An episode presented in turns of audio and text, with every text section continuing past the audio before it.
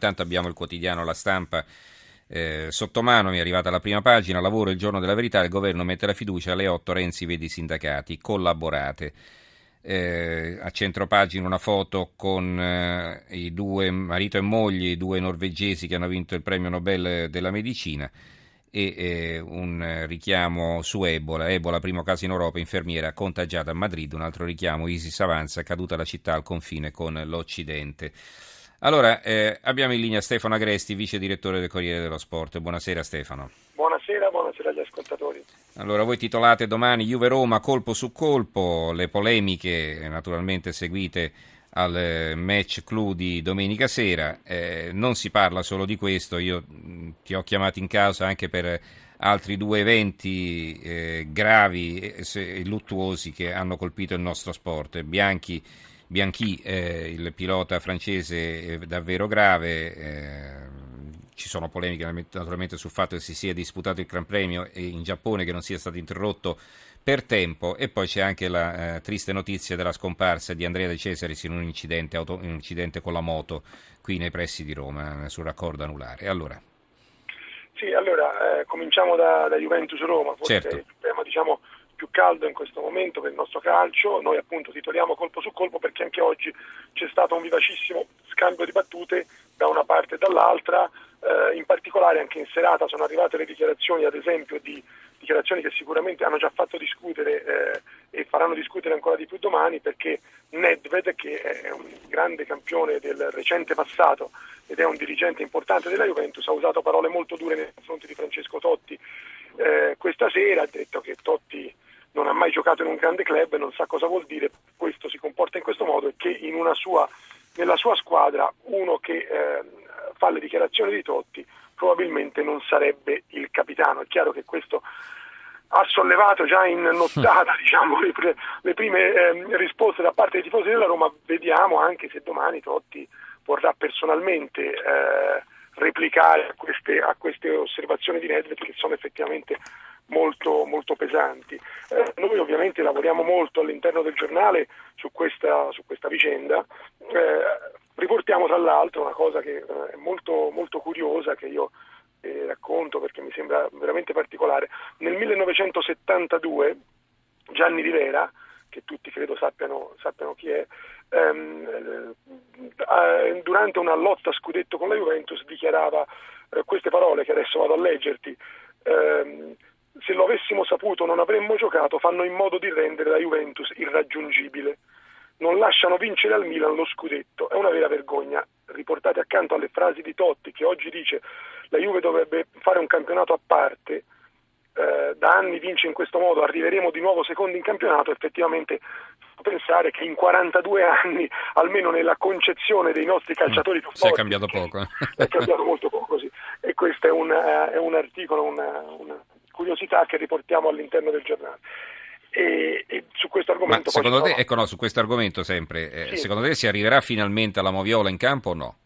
Io credo che, che, il percorso che è stato intrapreso dal calcio a livello mondiale eh, porterà inevitabilmente all'impiego della moviola.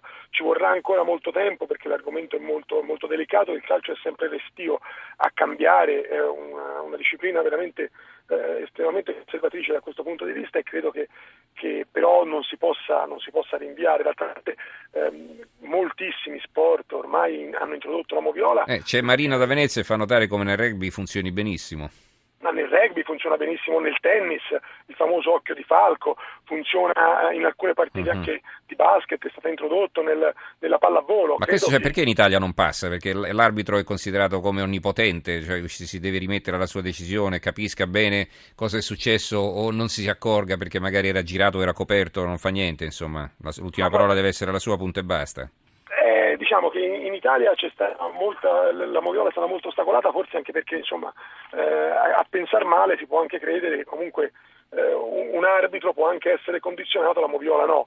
Mm, eh, se invece, però ecco, in realtà è vero che anche a livello mondiale c'è una, um, un fronte di opposizione alla moviola molto importante che ha mm. diciamo, la sua guida principale in Platini che il presidente dell'UEFA, che certamente un peso, un peso rilevante ce l'ha. Senti, prima di cambiare discorso, eh, ti leggo, leggo ai, no- ai, nostri ascoltatori, il tempo addirittura ci apre con questa notizia, la politica del rigore, si vede l'aula parlamentare e davanti al, ai banchi del governo c'è una, una rete, eh, quindi l'area di rigore. Eh, quindi la politica del rigore in questo senso, non il rigore perché ci, ci, toccano i sacrifici, ma perché si parla di calcio. Interrogazioni e appelli all'Unione Europea, deputati impazziti per l'arbitraggio, dopo Juve Roma c'è la Consob e anche la, la Procura. Che paese? Eh, titola il tempo. Riporta poi due articoli. Chiudiamo il bar dello sport di Francesco Boccia firmato deputato del PD, però presidente Juve Club Montecitorio, quindi c'è una ragione. Eh, e dall'altro lato c'è giusto occuparci di calcio, occuparsi di calcio. Eh, l'articolo è firmato da Francesco Storace che si firma sotto romanista verace, insomma, no? ognuno tira l'acqua al proprio mulino. E lo stesso fa il messaggero, il giallo-rosso, fischiamoci contro da soli, è un, eh, un articolo firmato da Massimo Ghini.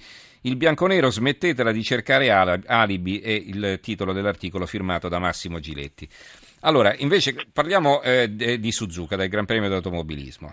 Sì, eh, oggi eh, si sono avute le prime immagini del, dell'incredibile mm-hmm. incidente di Bianchi e sono immagini veramente, abbiamo eh, possono vedere anche sul nostro sito tra l'altro, ma eh, sono immagini veramente eh, che colpiscono molto perché, perché, lo schianto contro la gru addirittura eh, noi oggi eh, titoliamo all'interno del giornale schianto orrendo sollevata la gru perché l'impatto di, della, della, vettura di, di, Bianchi con la gru addirittura fa, fa spostare, fa sollevare la, la pesantissima, la pesantissima gru, eh, gru. certo e quindi eh, diciamo che le notizie che arrivano sulle condizioni di Bianchi sono eh, estremamente... È un miracolo che sia ancora vivo perché poi è stato colpito eh, in, in pieno volto perché poi eh, la macchina si è infilata sotto, no? Sì, esatto, esatto, è stato colpito alla testa e diciamo che, che sta lottando veramente con la morte, eh, ma è una, eh, l'impatto è veramente impressionante e fra l'altro eh, osservando queste, queste, prime immagini eh, rubate, diciamo perché già ieri non, non, non, eravamo in possesso, si può vedere come addirittura si sia rischiato qualcosa di addirittura più grave perché la vettura passa a pochissima distanza mentre va a sbattere contro la gru da due addetti che si stanno preoccupando di far sì che, che l'auto eh, incidentata venga, venga, portata fuori dalla, uh-huh. dal circuito dalla stessa, per cui è una, è una situazione e ovviamente infuriano anche le, le polemiche per, perché la, la, gara non è stata fermata prima e per un uso uh, delle bandiere, delle bandiere che segnalano il pericolo che è stato uh, forse fatto uh, in tempi, nei, nei, nei, modi regolamentari, ma comunque uh-huh. veramente sul limite, mettendo a rischio la, la, la, salute dei piloti. E quindi da questo punto di vista è chiaro che è un incidente che farà ancora molto molto discutere. Un ricordo di Andrea De Cesaris, Stefano. Beh, eh, era un personaggio eh, straordinario, un personaggio eh, stravagante, un pilota velocissimo che però, eh, noi lo ricordiamo per averlo, averlo, visto in pista, che però ehm, non si sapeva accontentare, a volte eh, spesso gli è capitato di, di, di guidare eh, macchine non competitive, ma lui voleva comunque ugualmente provare a ottenere risultati importanti e quindi rischiava. Puntava sempre al massimo, sì. Puntava sempre al massimo e spesso infatti per questo magari pagava con incidenti.